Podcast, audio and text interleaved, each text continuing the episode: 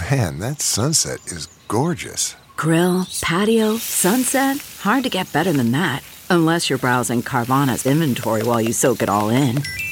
Oh, burger time. So sit back, get comfortable. Carvana's got thousands of cars under $20,000 just waiting for you. I could stay here forever. Carvana, where car buying meets comfort, meets convenience. Download the app or visit Carvana.com today.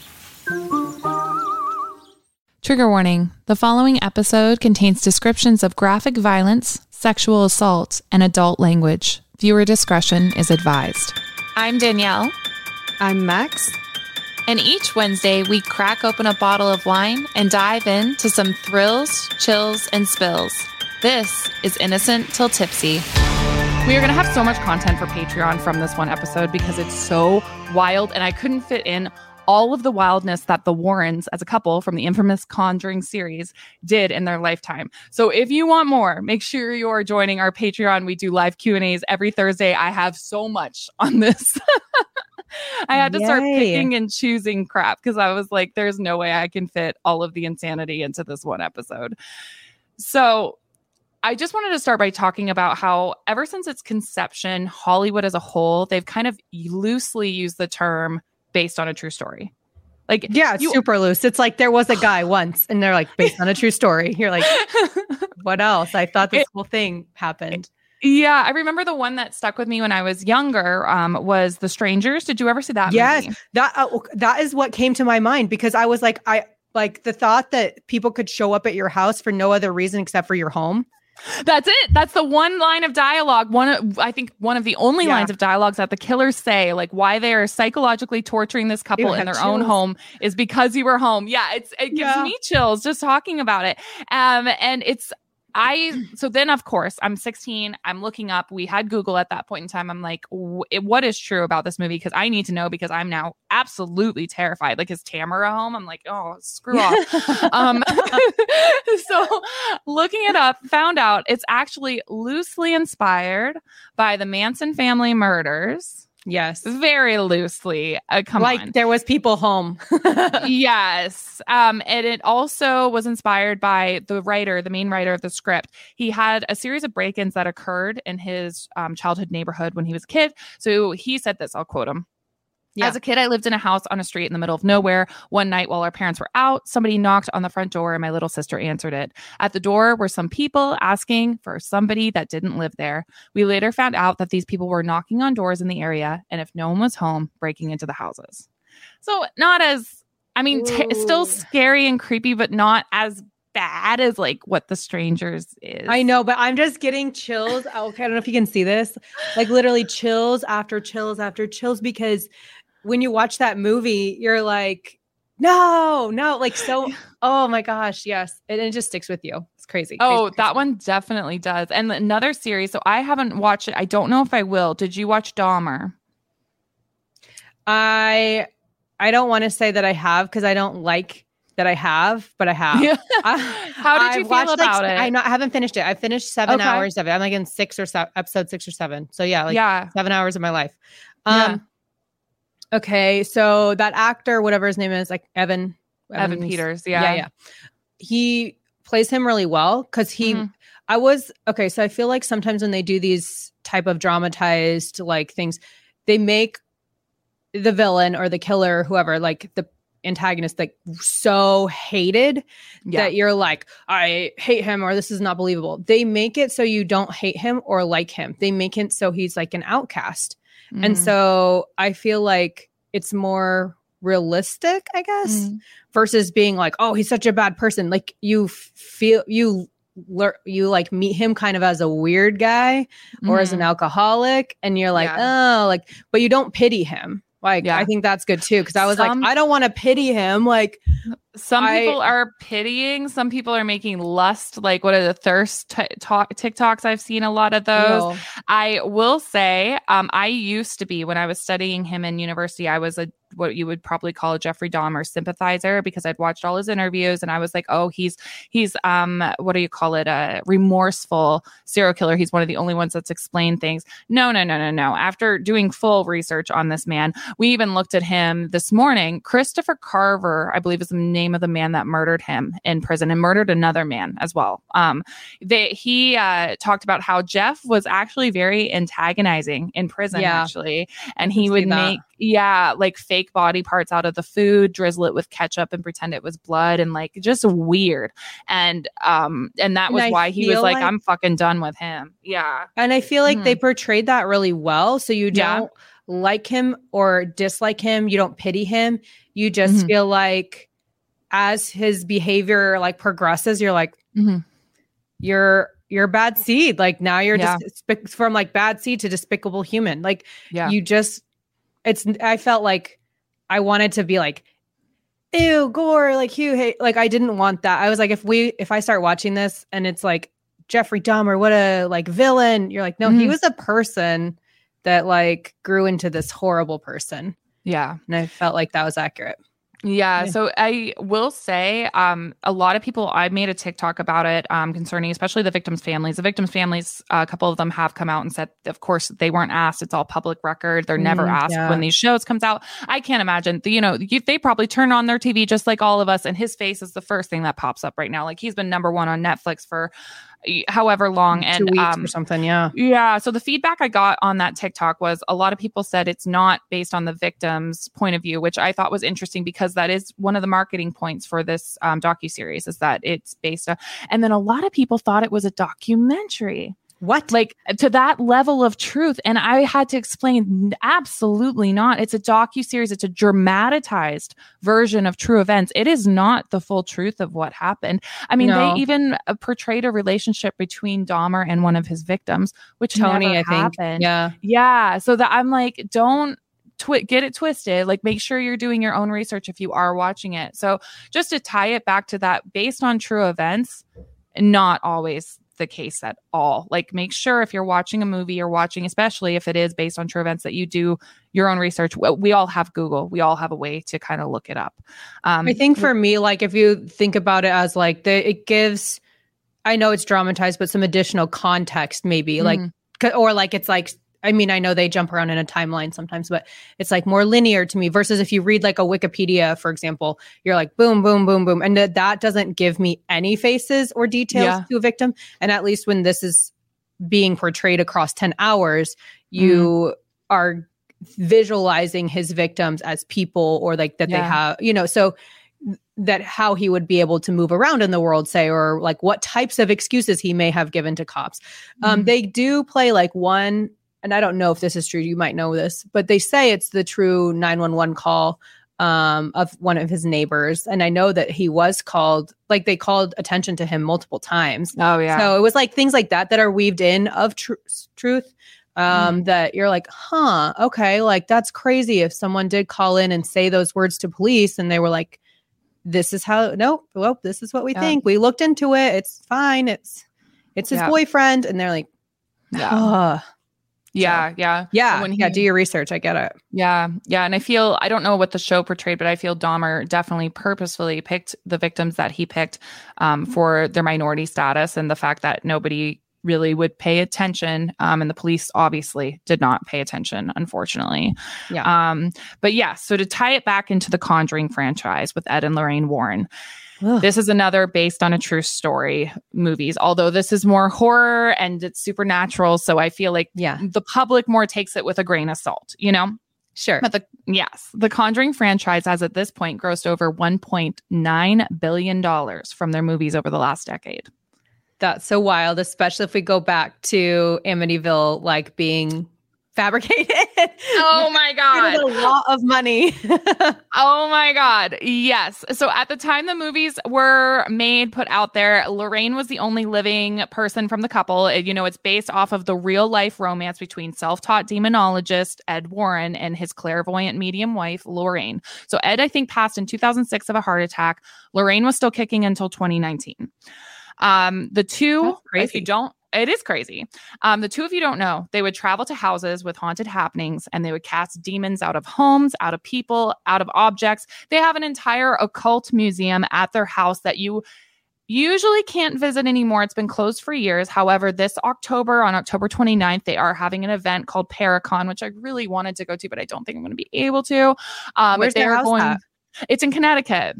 Oh, okay, yeah. I know. Sounds So they're going to open their doors um, for the first time in years, and you can go in and look at objects like the Annabelle doll. I, everybody, I feel like, knows that case of the Warrens. We're going to talk about that a little bit more on Patreon this week. Um, we have the Perron family, which is the family that was based off of um, that first movie that took place in Rhode Island Mhm. um, with the possession of the witch. Yes, it's now famously known as the Conjuring House. This is another house you can visit. Um, I believe that's in Connecticut as well, but I might be wrong on that. Of course, we talked about Amityville last week, an entire episode dedicated to it that they investigated. There's also the Enfield Poltergeist over across the pond in a North London suburb that they investigated, and the Devil Made Me Do It case, which is a very famous case that the third movie was based on. If you didn't know, they have three movies of the don't know major. Conjuring series. Know. Yeah, and it's, it's not yeah. ringing a bell. no, we will get to it. You might Maybe I was just like, too scared. I was like, no, I learned my lesson. I'm done. um, so we will talk about that so much more. Now, of course, they're being involved in these wild cases. There's a fight between good and evil, God and Satan. It seems outlandish, wild. Of course, they have their skeptics, but the couple was portrayed as pious, perfect, the height of romance in the movies. Um, have you seen some of these movies? Yeah. Yeah. I've I think there's, The like- I've seen Annabelle. I've seen uh, Amityville we talked about. But um, yeah. And I feel like when you see them, especially as a kid, you're like, uh, or like whatever teen, you're like, Mm. what's real? What else? What else? What else? Because yeah, in Annabelle, they show the museum. They show their basement Yeah. and they talk about all the artifacts. Well, they don't talk. They should just like show artifacts. During the release of the first film, the franchise had a lot of legal battles over the screen rights. Who had the rights to portray the Warrens on film? And you would think it'd be straightforward. Like, obviously, Lorraine has the rights to her own story, except that Ed and Lorraine had a book written about their lives called The Demonologist The Extraordinary Career of Ed and Lorraine Warren. And the man who wrote this, Gerald Brittle, would claim that he owned the rights to their story. They had signed it over. And so WB had no right to share her story. So as this is all coming out, in this lawsuit, this woman, her name's Judith Penney, she's in her 70s, okay? She's not in this for any financial gain at all, okay? She's not getting anything. All she's doing is giving her witness statement. She alleges that when she was just 15 years old, she began she began a romantic sexual relationship with Ed Warren, who was at the time in his 30s. Yo. Mhm. She said that um, when she was just 18 years old, the couple moved her into their family home. Oh, she was groomed. a- Oh, a third party to their romantic relationship over the next 40 years. So this isn't a minor claim. This is, we know this woman lived in their home. Yeah. Mhm. Eek. That's Yes. horrible. So the Warrens would claim that they did this out of the kindness of their hearts, even their daughter, Judy. And that's what's weird too. Their daughter's name is Judy. This girl's name is Judith. So it's going to get a little confusing. So keep that in mind. But there's only a couple years difference between Judy and Judith, which is also just That's well, eh, horrible. Yeah. So we're going to get into all of that, what Judy knew about the situation between Judith and her parents, all of that. Um, but this, of course, called into question not only the Warrens' love story that's being portrayed on film as like this very pious, Christian, wholesome marriage, but it also calls into question their entire careers as paranormal investigators because it's based on their strong Christian Catholic faith. So, uh, That, I do not think Christian or Catholic when I think of Ed and Lorraine. Warren.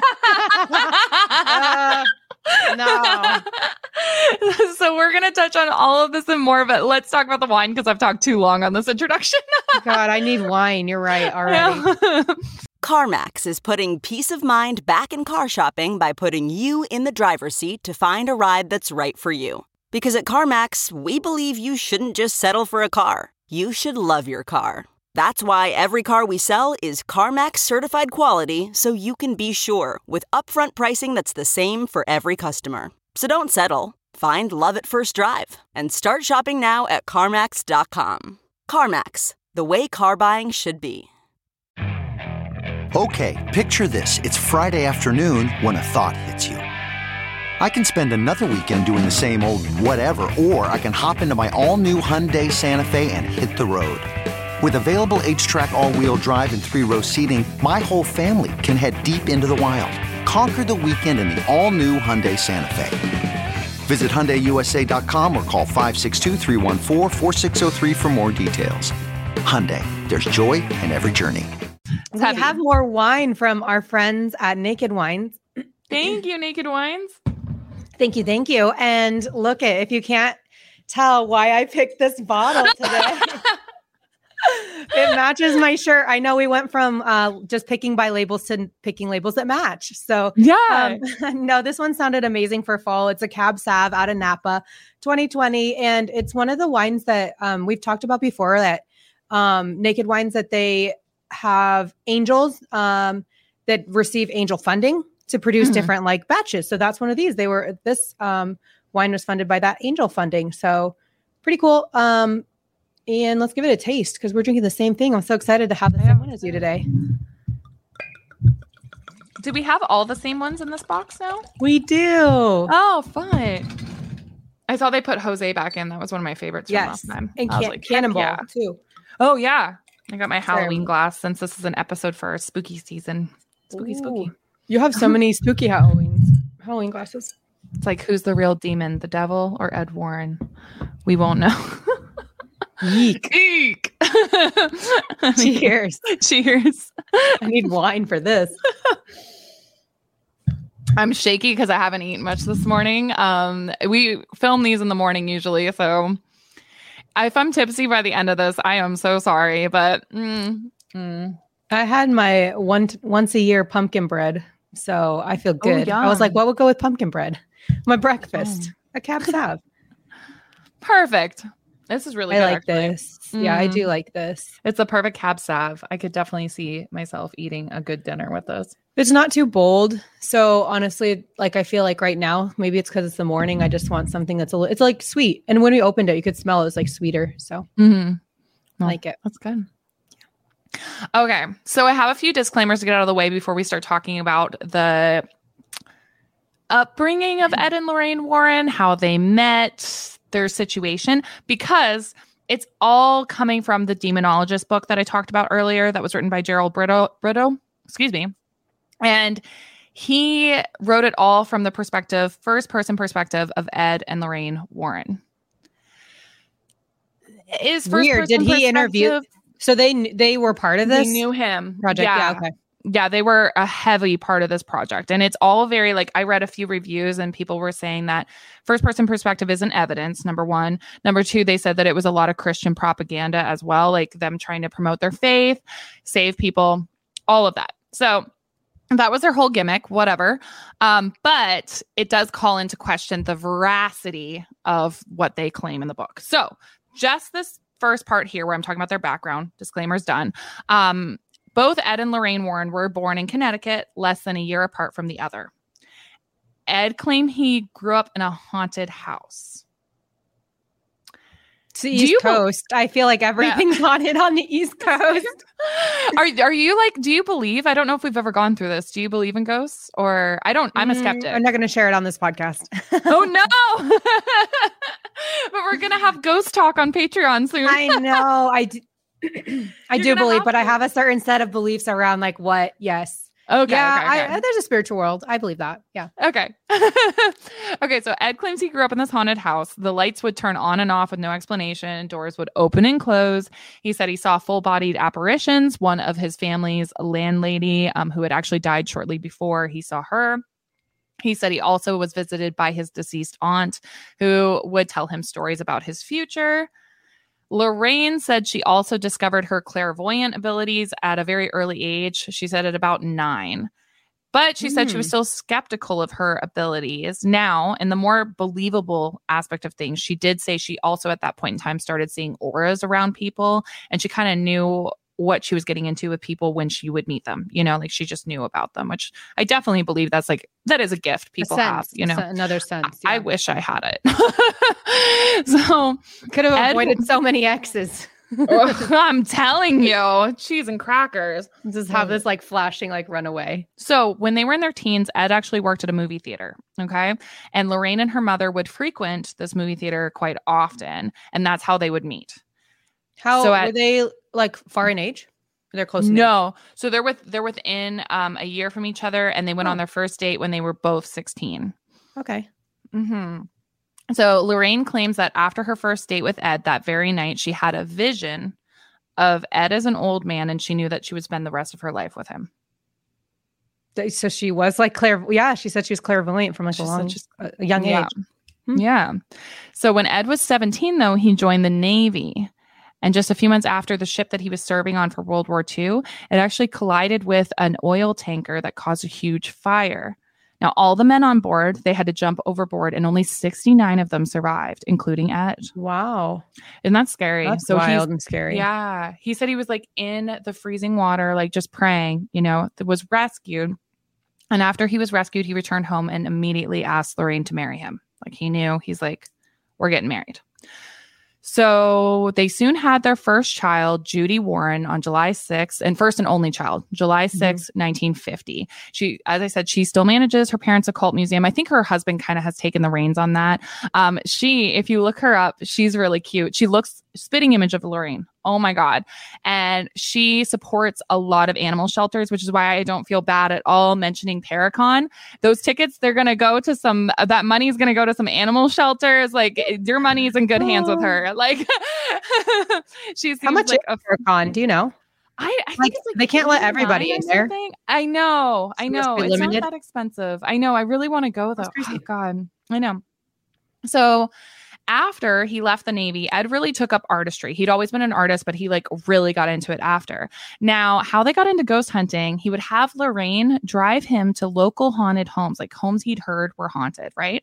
They would sit out in their car, and within 30 minutes, he'd be able to sketch the homes. He then would go with Lorraine to the front door, knock, and when the homeowners answered, he would offer them the sketch as a way for them to invite them in the home to start talking about the haunting that was taking place. He could sketch like their floor plan. Well, what like, would he no, be like the- sketching? oh, the, outside of the home. Yeah, sitting outside. I'm like, uh, I'd be like, no, sir, you cannot come in. Uh, yeah, I mean, I especially, I guess, like nowadays, like you think about the 70s and 80s, Yeah, maybe a of little bit course, more back trusting, then. but like nowadays, we'd be like, holy hell, no, sir, or 60s too. But yeah, You're just sitting outside sketching my house. I don't think so. yeah, I well, don't that's think so. crazy. That's wild. Isn't that weird? I just think So he would just really they would strange. just sense that it's a haunted house. They it was like rumored usually in the area. Like you know how you've got those like haunted Yeah. homes and everything. So yeah, and then he'd like make his way into the homes and start his ghost hunting. That's crazy. That's weird. Now, to their credit, they did not take fees for their work, but they did enjoy immense financial success from their work later on in years. They would have nine books, a busy lecture schedule. They consulted on both of the animated horror films. So both of them, the 79 version and the 2005 Whoa. version. Isn't that interesting? I think I do Um, remember their names and credits. Yep. Mm, The the last one. Yeah. isn't that interesting? That's so wild. I know. And in 1952, they actually founded the New England Society of Paranormal Research. Back then, Ed was only one of seven recognized demonologists, and he was the only lay demonologist recognized by the Catholic Church. So the only I one do outside not of their associate them with like Catholicism and stuff. I'm like, oh, they run an occult museum, but they're Catholic. Like, well, that's what. Okay, so my mom is still super heavy Christian. I don't really relate to any like um belief system, but we were sitting downstairs and like talking about this whole thing, and she goes, "I just like don't see the like connectivity between Christianity and what they were doing." and she's like, "Whatever." Like, yeah, yeah. Because she even says news like, to me. Isn't there a part in the Bible too that says like, "Don't talk to mediums" or something? Like, don't. I don't know. I I I'm surprised that the Catholic ch- Church, but then they do exorcisms, and I'm not Catholic, so I don't understand it. I don't Yeah. understand how it comes together, but I'm surprised. Yeah, We will touch on an exorcism in this. Okay. interesting. Okay, yeah, So things are about to get wildly unhinged.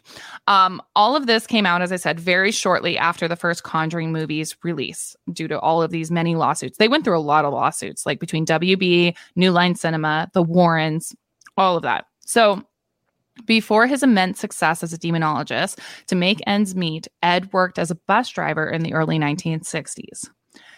This is how he met 15 year old Judith Penney when he was in his 30s. She said the two of them soon began an amorous relationship, child grooming, hello, Yeah. that Lorraine was aware of. Oh, I don't like this. I don't like it. Yes. So at 18, like I said, she moves into the family home.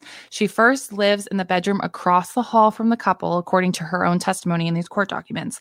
And then they moved her up into an apartment that was built for her above the home. Okay. So, according to these documents between New Line and Warner Brothers, she declared one night he'd sleep downstairs and one night he'd sleep upstairs. I don't like it. Well, I mean, obviously, make your own choices as full-grown adults, but she was Yeah. a child. That's When it started, I don't yeah. like. Yep. Yeah. Yeah. Some people were talking She about his groomed. affair. Yeah. His affair. And I'm like, I don't like that terminology at all. She was, she was groomed. It was a whole thing. And yeah, we'll get into how it affected her life, everything. So she also alleges that Ed got her pregnant when she was in her 30s. The couple, she says, encouraged her to lie about the apartment above them being broken into and her being raped. They'd rather have her be raped than claim this child or pregnancy. it- it would have she have ruined the their baby? business. Okay, so it would have ruined their business. So because she wouldn't lie for them, she says then Lorraine encouraged her to have an abortion, which I know is against the Catholic Church. Yeah, that's not Catholic. No. Wow. So Judith says she did. And after the couple took her to the clinic and then brought her home that very same night, they went out to one of their lectures and left her at home alone. This lady's been through a lot. She was groomed. This is wild. So the Warrens' only daughter, Judy, claims that Judith was nothing more than a girl that they were helping through a hard time. Said that her parents gave her a place to stay, opening their home to her after years of childhood neglect. That her only real responsibility was to watch the house because they traveled so much, right? And Sure. also be a lia- liaison for like when people would call and be like, "Oh my god, I've got a demon in my house. Like I need Ed and Lorraine here." Then she'd be Like like, an "Let me admin. Yeah, let me set up your meeting. Yeah. Um, Judy, the daughter, claimed that she never witnessed anything romantic or inappropriate at all between Judith and her parents. Her, she and her husband believe that the now 70 year old woman is being taken advantage of for financial benefits by um, these people that are suing the film companies for the story rights, right? Mm, okay. Only problem is Judy, the Warrens' daughter, did not live in the family home with her parents in her childhood. I mean, She- I get why she can claim she wouldn't have known. Maybe she didn't know. Maybe she did know. But uh Judith knows. Yeah. So she would actually live with Lorraine's mother, Georgiana, in Bridgeport, Connecticut. So she wasn't even in the same home. She was totally Yeah. moved out. I, I, my mom speculated yesterday. Sorry, I'm bringing up my mom a lot. My mom's in visiting because she had to take care of my cats for the hurricane and everything. So we we talked through this script like so many times over the past week. Um, but she brought up she was like, um, uh, maybe she was moved out because of her father's inclinations as well. Like, you know, like why would you move your child out of your home? Now, she says it was because her parents traveled so much. It was just easier Yeah. for her to live with her grandmother. But like, it's weird. And the, the films don't portray that at all. The films portray Judy living in her family home and obviously don't portray Judith at all Yeah, right. anyways so it it's also hard to tell what she saw and what she didn't say see like you said like as a child she would have been almost her age. Oh right? yeah yeah, Yeah, so, almost her like- age hmm If he did think that was wrong, and then he wouldn't be letting his daughter see this or know about it. They'd just like, oh, we have a helper, we have an admin, we have a whatever.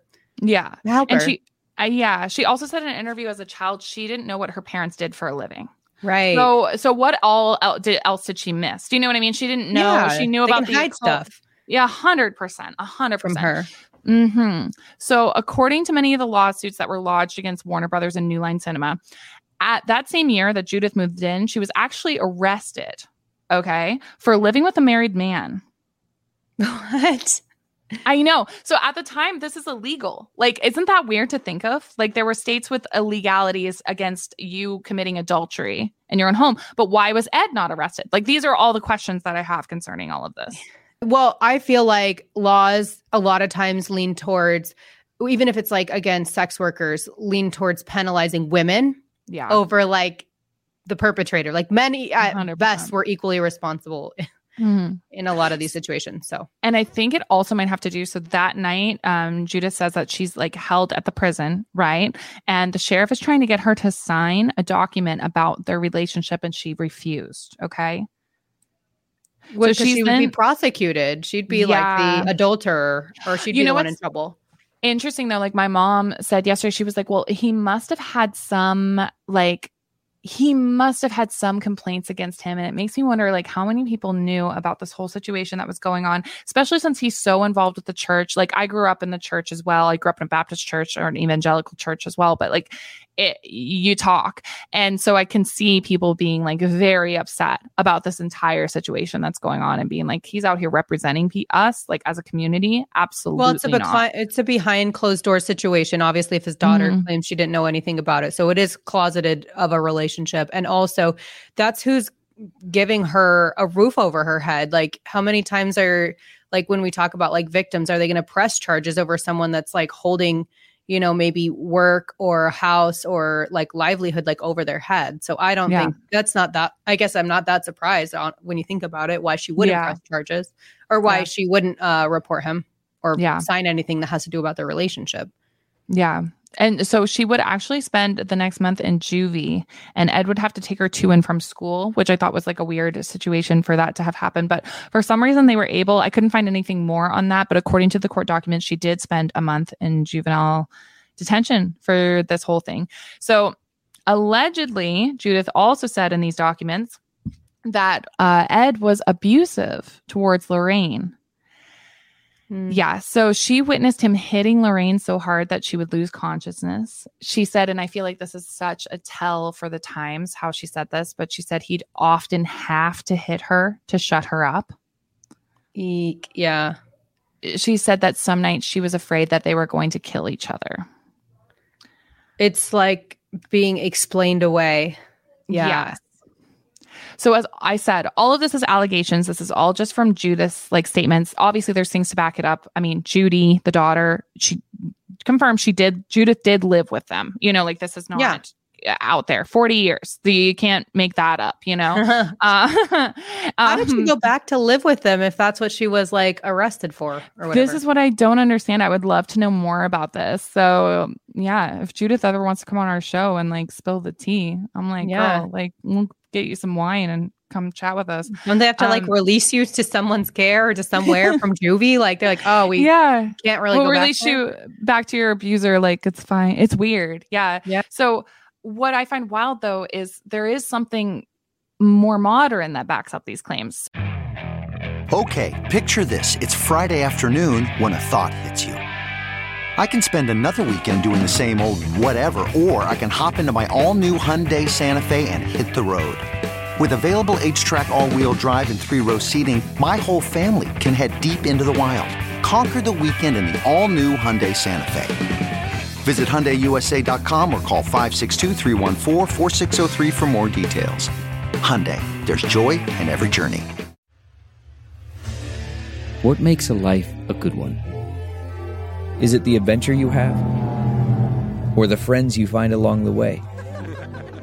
Maybe it's pursuing your passion while striving to protect, defend, and save what you believe in every single day. So, what makes a life a good one? In the Coast Guard, we think it's all of the above and more. But you'll have to find out for yourself. Visit gocoastguard.com to learn more. So Lorraine's deal with New Line Cinema, which was signed before any of these allegations came out. Like, remember this. She had to sign away her life story for, I think her starting price was $150,000. It was something like that. But of course, she's getting royalties, all of the stuff from these movies, right? Um, so in this, she had pretty specific things that her and Ed's characters could not be portrayed doing on film. Oh. Let me get into this. It's so weird. Okay. The films could not show her or her husband engaging in crimes, including sex with minors. What? child porn- I'm telling You're, you, it's that, Why do you have to list that? It's so specific. You'd be like, Um, please don't ever portray me having sex with minors. I'm That's- telling you. Just to cover your grounds? Like child pornography, prostitution, or sexual assault. Neither the husband nor wife could be depicted as participating in an extramarital sexual relationship.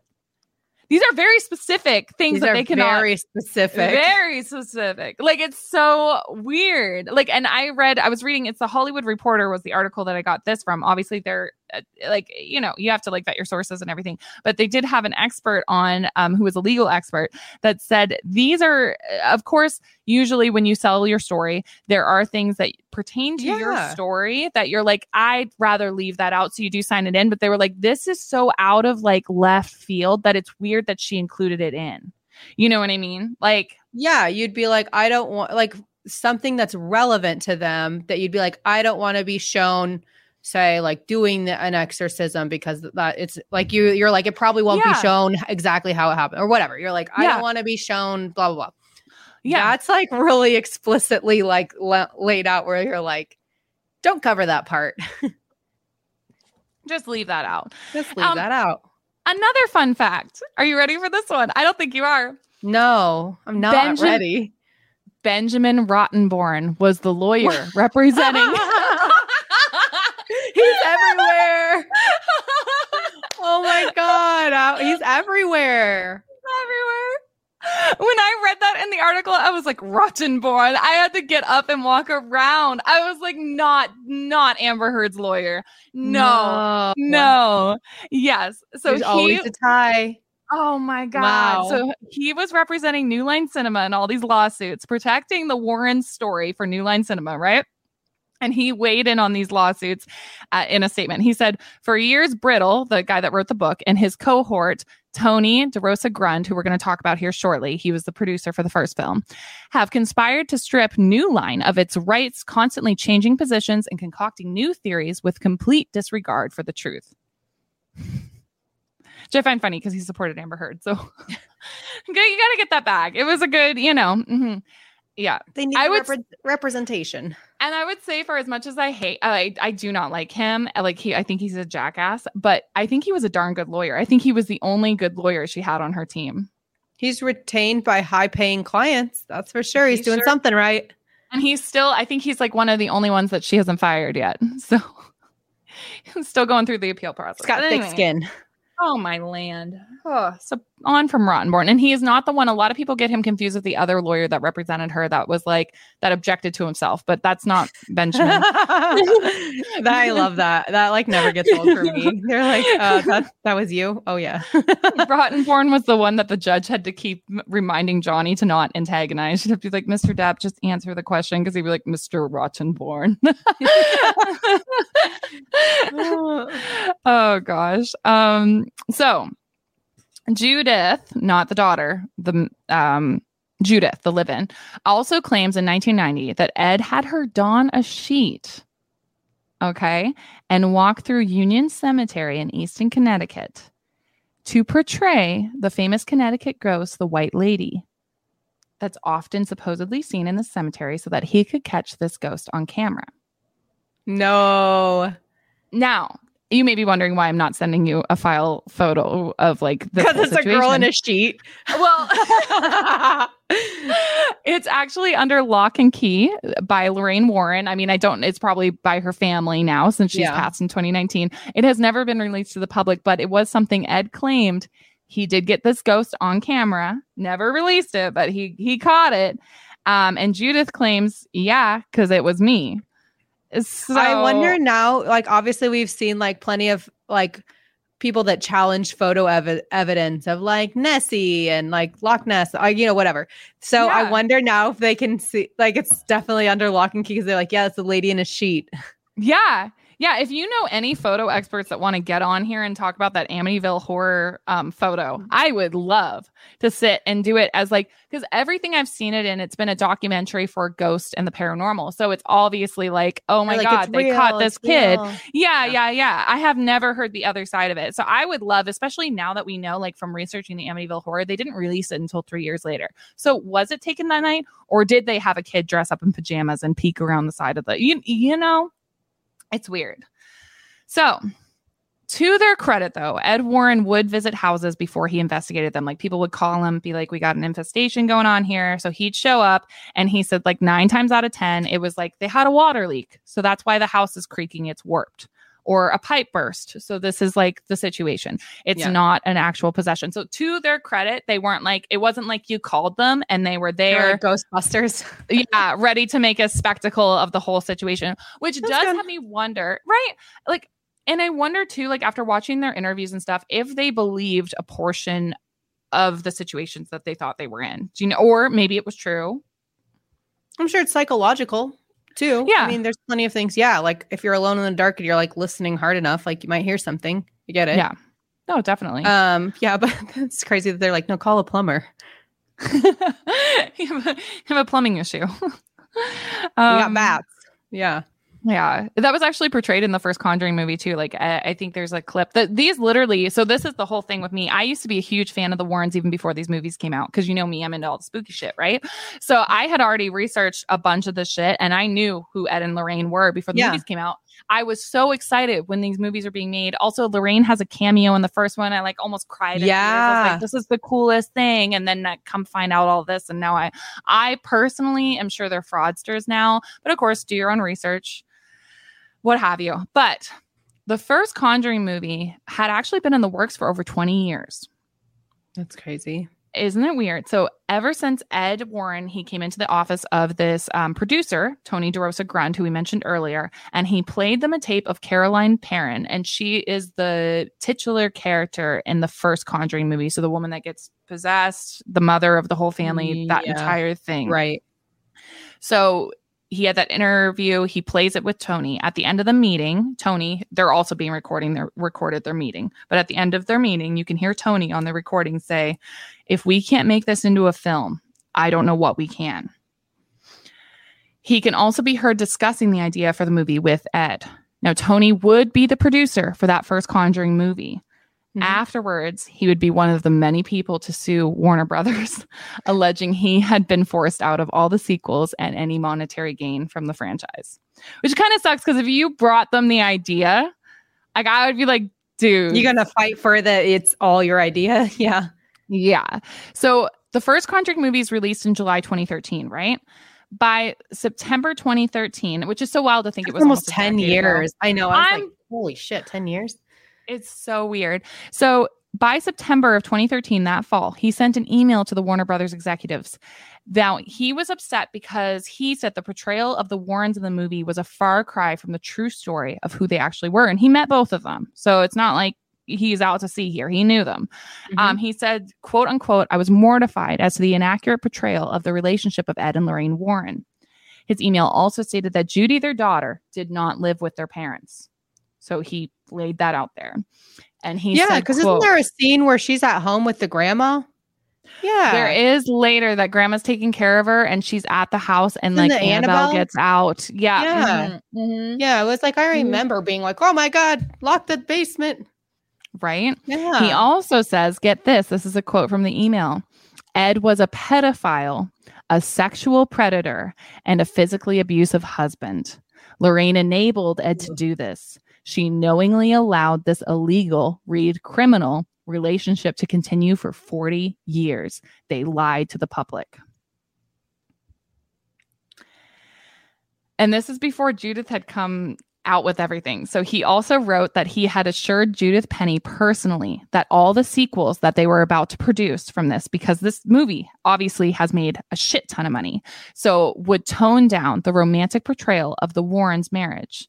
And he warned execs in this email that Judith might tell the press her side of things if they continued with the storyline the way it was going. to make it be like, "Oh, this lovey-dovey couple." Hmm. Yeah. Eek. Yeah. He said, quote, once this comes out, do you think Patrick Wilson or Vera Farmiga will knowingly play Ed and Lorraine Warren ever again? The answer is no one would. No amount of spin from any crisis PR firm can ever fix this once the truth has come out. Yeah, that's right. I forgot that that's who portrayed them. Huh. Yeah. Like, who's going to portray a child molester, basically? Like, that was not knowingly doing so. Yeah. Yeah. Yeah, bad. So, and I feel like it sucks too because this, I feel like the these allegations weren't as publicly made aware of as they possibly should have been. No, had no idea. Still, Yeah. 2022. Um, Yeah. Do you think Lorraine was, because I don't know enough about them, like battered woman syndrome, like didn't speak out? Or do you think she was like aiding and abetting this like relationship? Where do you I think, think her culpability falls? I think it's a mixture of the two given the time. Do you know what I mean? a long given time to be like, I'm a battered Yeah. woman that can't speak out. Yeah, and also given to like the time that it was happening in as well. Because you think Right. they started this in early 1960s is when she was moved in. I feel like battered women sy- syndrome, but also like you know how you protect your family, you protect your husband at all costs, and especially back then it was more like narrow minded. Like I feel like back then too, like people more would blame the woman for things, so it wasn't necessarily Ed's problem. And we'll get into this a little bit later. Mm-hmm. Judith continued her friendship with Ed until he died. With Lorraine, she did not. She obviously had a lot of distaste for Elaine or Lorraine, excuse me, a lot of like malice towards her. So it's weird when you think of that because I feel like nowadays we would be more like that was a definitely fucked up situation that I never should have been in. I blame both parties equally. Whereas like you look at it 50 years ago and they're like, yeah, that bitch, like I can't believe she let me move into her house. Yeah, I was gonna her say, or husband. like Stockholm syndrome ish, where she's like fine with Ed, but then she's like, "You could have saved me, and you did nothing." Yeah. Yeah, it's weird. Like the whole situation. Yeah, there's like so it's it's sad. Weird. She missed Yeah. out on a lot. But yeah, yeah. I'm just So- wondering. yeah. Wow. No. The film, and I wondered that too, as I was like, okay, if she is being beat to the point that she's unconscious, you know, like how, and obviously people didn't know that. Like, this is the first claim I've heard that Ed was like abusive. And now there's like two people alleging it because not just Judith, but also this man that met him, like this Mhm. producer that met him is like, no, he's a pedophile. He's, but then that also calls into the question the producer. Now I'm on a rant, but like, you're gonna make a movie off of this guy when you know he's a child predator. You, you want to work with someone that's so unsavory, Yeah. supposedly. Yeah. yeah. Yeah. So I normally find bras to be so uncomfortable and constricting, but Skims has changed that. You know, I love Skims underwear, so I finally tried their bras, and Skims has delivered again. Skims bras are worth the hype for the amazing shape and support they give, but what I wasn't expecting was how comfortable they are too. I've tried so many bras in the past, and the main issue that I have is that they weren't supportive enough, to the point where they felt slouchy. I love my Skims wireless form bra because it's so comfortable and supportive. The older I get, the more I care about actually being comfortable in what I wear every day. And with my wireless form bra, I no longer have to sacrifice my comfort for the support I need. Shop Skims bras at skims.com, now available in 62 sizes, 30A to 46H. Plus, get free shipping on all orders over $75. If you haven't yet, be sure to let them know we sent you. After you place your order, select podcast in the survey and select our show in the drop down menu that follows. the first film, based on the Perron family, who in 1973 they claimed they moved into this house. There were spirits that were attached to the house, haunting them. They call Ed and Lorraine, right? According to Andrea Perron, who was 12 when they moved into the house, she said eight generations of one extended family had lived and died at the farm.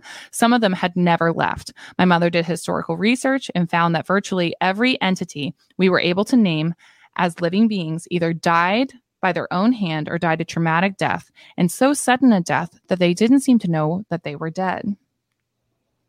Creeps, but yeah. In real, I know.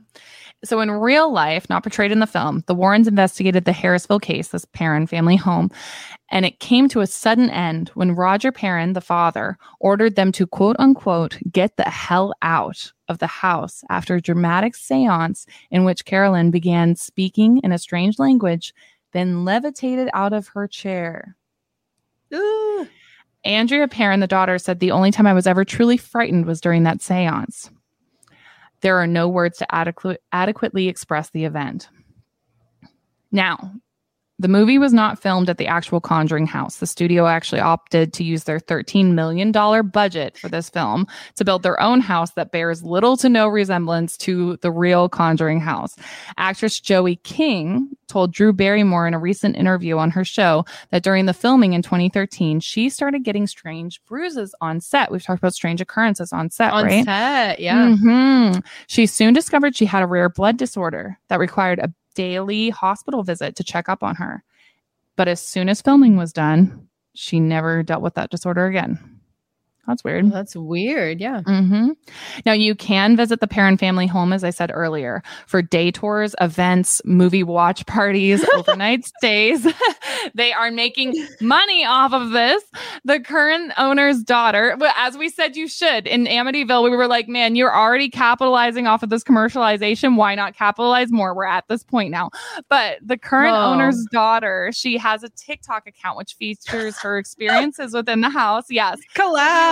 Yes. If you want more spooky content, head over to Madison's page. We'll put it in somewhere. Sasha will put it in. I'll, I'll send it over to her so she can, you can add her and go follow her. She does really cool lives. I hear her family might be selling the house, um, Hmm. but I'm sure we'll get information on who's going to have it. I'm sure it will still be kind of this bed and breakfast type thing. Um, fingers sure. crossed because I love a good, I love a good spooky house. But the third Conjuring movie.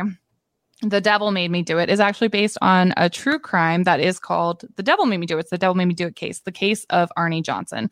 And you haven't heard of this? It's not ringing any bells. I think I was done with the Conjuring after this. I was like, I can't. I need to. I need to. I need to be able to sleep soundly at night. I need to look this up. Gotta know. The de- So okay. it- yeah, do it. Yeah. No, tell me about it. I'm looking. Okay. Look too. Let me tell you. So, Arnie Johnson, he murders his landlord after his landlord grabbed his girlfriend and wouldn't release her. Okay. And that day was really weird. So, the, that day, Arnie calls out sick for his own job, but then he goes to visit his girlfriend at this dog grooming place that she works at, where oddly enough, his landlord works at too. Like, it's the weirdest situation ever. And then it's they go because to it's super new. 2021. yes. No, I I am too old and too scared for this. That is why. I yes. It's because the other ones, yeah, like we're 10 years ago. Yeah. Okay. So yeah, Arnie Johnson, weird day. He calls out of work first thing. He then joins his girlfriend at her workplace, which is a dog grooming place, which also is where his landlord works. Okay, so strange. Um, he then goes out to lunch with them where they all drink heavily. I'm like, what kind of job is this? I'd be cutting dogs. don't be taking your yeah, don't be taking your dogs there. no drinking do at lunch. Get Yes. a buzz cut. yes. He then says they returned back to like where they were working, and the landlord grabbed his girlfriend Debbie for like literally no reason and wouldn't release her even when he asked. He then, the witnesses state, he growled like an animal. Arnie did. Okay. And he grabs his landlord and repeatedly stabbed him with a five inch pocket knife. Okay. Like a little like yeah, knife. like you a- know? Yeah. Um, it was the first murder in this quiet town in decades, which I just think should be mentioned because we're about to get into crazy town. Mm. Because just before the murder, Arnie had been present for the exorcism of Debbie's younger brother, 11 year old David Glatzel, which of course featured the Warrens. What? Yeah. So, mm, yeah. So Arnie had been living with the Glatzels at the time of the exorcism. So with his girlfriend. I'm not 100% sure why, but I read a New York Times article at the time and the mom just said, well, he was dating my daughter. So, like, of course, we gave him a place to live. So I guess he was like down on his luck or like whatever. But during that time, So they Um, just so- let him come to the exorcism? Just come on in. Yes. So during that time, they have this exorcism where there were at least four priests present for and the Warrens. Okay. So this is like a whole to do, this exorcism. and our Lorraine Warren would claim in this New York Times article that I read that she heard Arnie ask the demon to come into him, saying he would actually say, Come into me, leave the little lad alone. So the, the claim is that Arnie's possessed, and that's why he killed his landlord. But wait, it gets crazier. I just had to include this. This is from the same article. This is the mother of David Glatzel saying this about his uh, demon possession. He would kick, bite, spit, swear, terrible words. Worse, she said, he experienced strangling attempts by invisible hands, which he tried to pull from his neck, and powerful forces would flop him rapidly, head to toe, like a rag doll. And he couldn't even do a sit up. He's too fat. Leave the little lad alone. Why is this a movie? Why did she include that he's too fat? They're like, The you can't do a sit up. The article also getting called him strangled. obese, and I was like, "You can't say that! Like, what the hell is wrong with these people? He's 11 years old. He's not obese. He's just growing. oh my god! Like, Leave the lad alone. Let him be. He's 11. No, um, that's crazy. That's crazy. That's crazy. So was David Glatzel possessed? I did this a little bit on my TikTok, but I mean, that's really up for you to decide whether he was possessed or not. Depends on what you believe. It is note worth noting and this was not mentioned in the book or the movie that came to follow this flipping case actually two movies that came to follow this flipping case was mrs glatzel had recently watched the exorcist with her entire family okay she'd also been attending multiple of the warrens lectures it should also be noted that the warrens were called to this exorcism by the catholic church themselves I was gonna say, why were the Warrens there? Mm-hmm.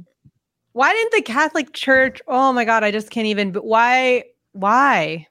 so why is the cat? Why does the Catholic Church? How does the Catholic Church feel about the Exorcist movies? well the, um, I mean, this is nothing good has come of these movies. No, but this is it. I For was just saying. Like, I know. like- it's like all of a sudden the scapegoat. Honestly, honestly, honestly. So it's so weird to me. So Mrs. Glatzel had actually contacted a local priest about this whole demonic possession thing going on with her son, right? And the local priest, I guess, got together with the Warrens and three other priests, and they were present for the exorcism. However, get this.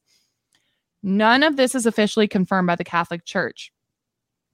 As, and this is like a quote from the whole article at the time, as while the, excuse me, as while the diocese acknowledges that father, and I can't pronounce his name, so I'm so sorry, Mhm. and three priests from St. Joseph's work to resolve the boy's affliction.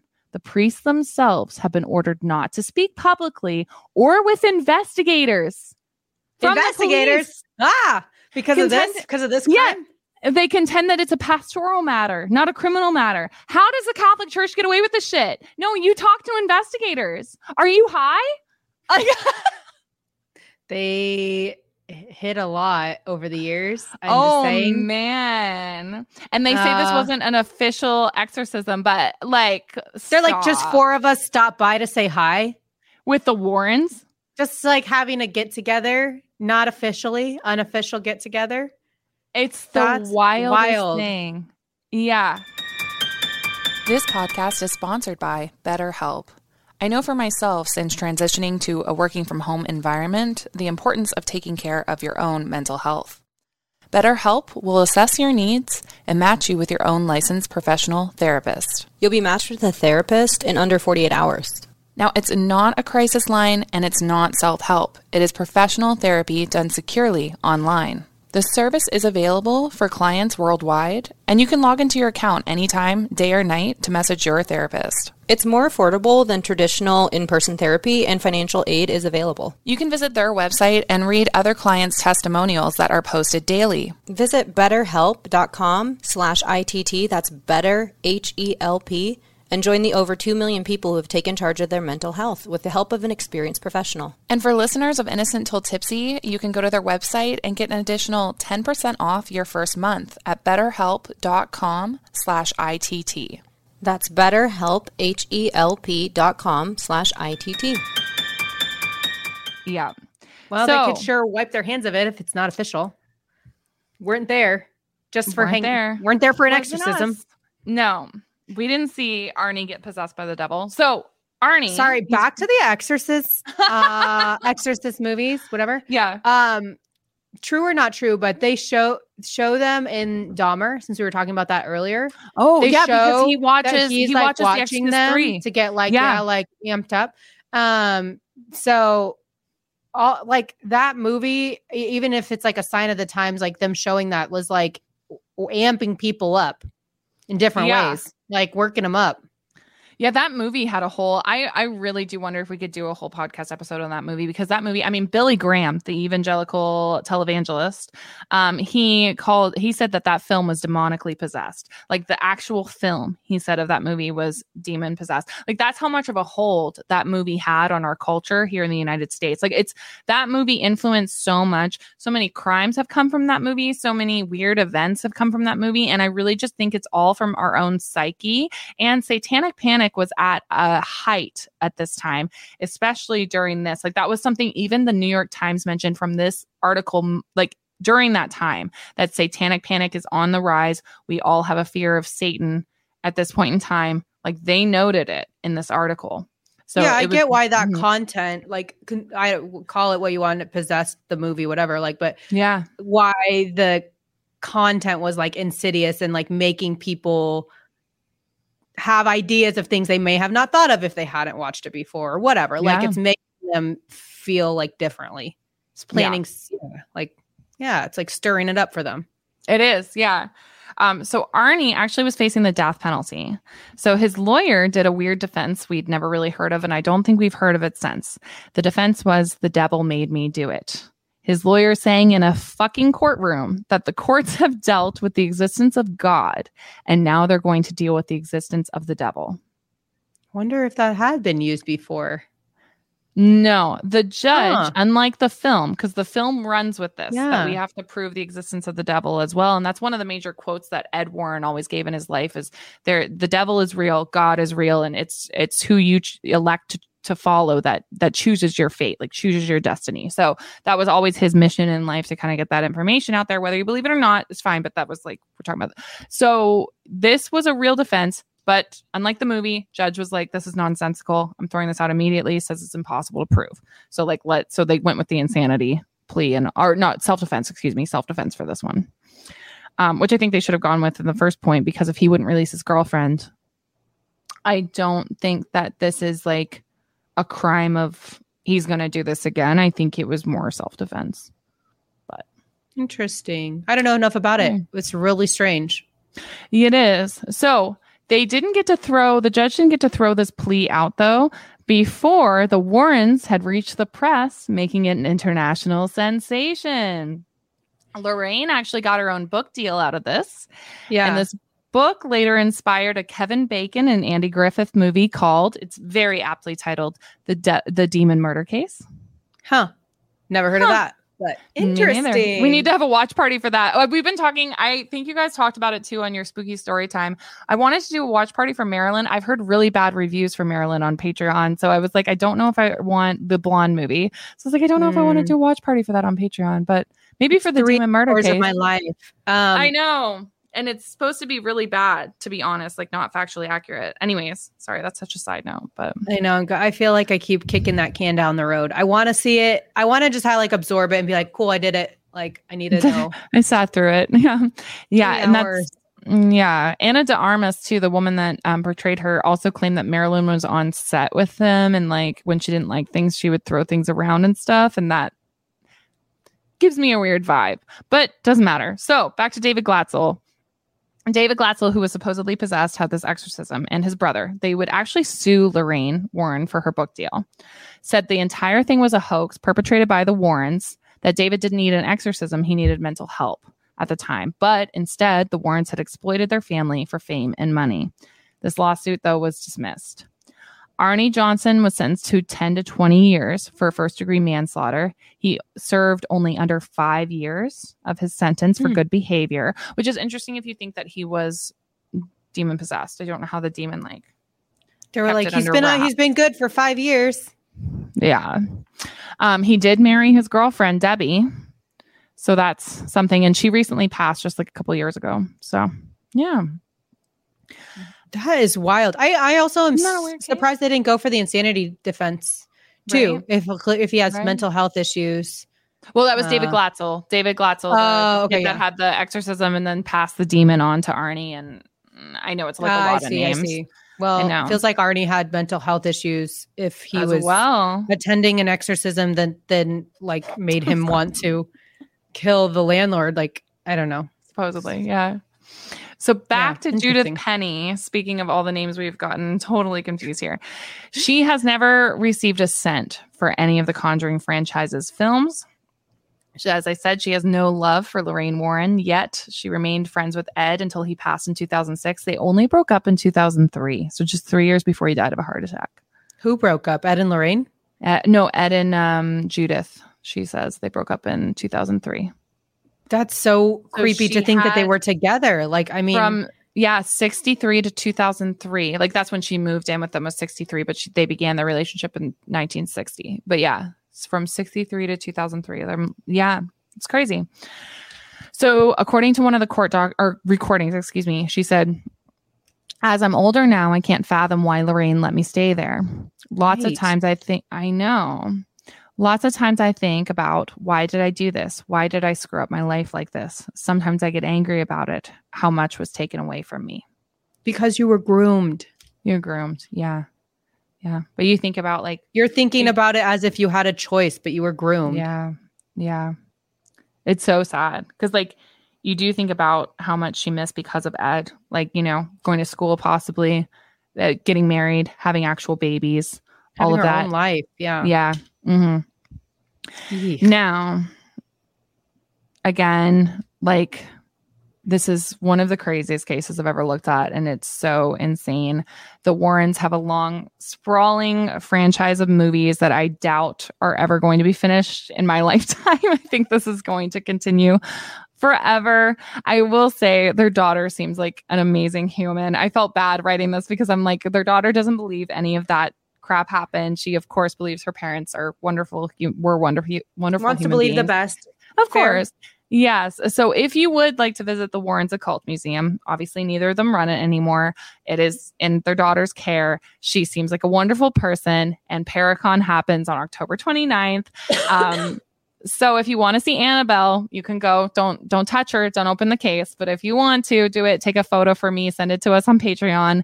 Um, but for now, this is all I have on the crazy Warren couple. Isn't this the most insane case? And the fact that it tied back to Johnny Depp's trial, I was like, I can't breathe. Uh, I I think it's insane because one, I never thought. I mean, mind blown. I never thought of them as like uh Christiany, Catholic-y, like do-gooders. That's so funny to me because I'd I'm like, always oh, research shoot, I- them. Yeah, so always Yeah. I was like, Lorraine's this like super Catholic lady. Like, yeah, yeah. I get it. Yeah, I kind of remember that, but like that's not where my brain categorizes them. I'm like occult, Ed and Lorraine. All right. Um, and then yeah, it's super nuts because even if you did know them that way, then this shatters that. You're like, oh, so never mind. They're not like Catholic-y, like do-gooder, married, wonderful married couple. Allegedly. Sweet, sweet old couple. Like, yeah, like that Yeah. would kind of break that uh yeah. view of them. So Yeah, no, I definitely, I definitely believe Judith, and I was um, shell shocked even finding out all this because I knew about the allegations, I knew about that whole situation, but I did not know the depth of it or that she lived with them like forty years and like, yeah, your entire life is gone. Now, Lorraine and Ed did state that she did have a boyfriend during that time, but like, dude, I don't know. Can you really, if you have, I mean, if you're like, if you're in a, she said, like she just said, they they broke up like what 2003 or something. Like, could she really Yeah. have had a committed relationship if she was yeah. committed to Ed and Lorraine, kind of like Yeah, spoken for? yeah. Eek, So yeah, sad. What a crazy little thing. Sad, sad. But yeah, um, that's kind of all I had this week. Crazy. I have so I, that's not all I have. Let's just like not lie about things. Um, I have an entire three page document written out for Patreon. So if you are on our Patreon, um, we have more on Ed and There's Lorraine. Always just- more. it's batshit. This whole thing, I was like, this is the craziest case I think I've ever looked at. And it's not even fully true crime, which is the wild thing, but the paranormal side of it, all of it is, well, no, it is full true crime. Like it's just, it's bananas. So if you follow us on Patreon, know you've got that coming. We'll do our live Q&A. If you have questions about um, the Warrens, all of that stuff. Of course, make sure you're liking, subscribing, getting your alerts so you don't miss an episode of our stuff. It really does help us out. But yeah, for now, this was the insane case of the Warrens. So the next time you watch The Conjuring, just know that we can ship fake Ed and Lorraine, but maybe don't ship factual Ed and Lorraine. They're dead now, so Whoa. it doesn't matter. But yeah, heavy. sure it matters. what does it matter? Oh, Doesn't matter. It matters to Judith. Like, definitely, I want her to get her justice and everything. But I'm like, so crazy. uh, yeah, it's nuts. It's crazy. So yeah. It just shows, I did say this last night too. Maybe we won't even include this in the episode, but it just shows people don't always get their comeuppance in life. Do you know what I mean? yeah, like- no. You always kind of hope you're like the bad guy will lose in the end. And it's like, Jesus, they've got a whole friggin' Hollywood franchise for them, don't they? And maybe they did all this horrible stuff. Totally could have been built on lies and horrible stuff. Yeah. Yeah. Maybe, maybe somewhere in between. Just, but still, yeek. crazy. All right, well, till next time. week. Cheers. Cheers.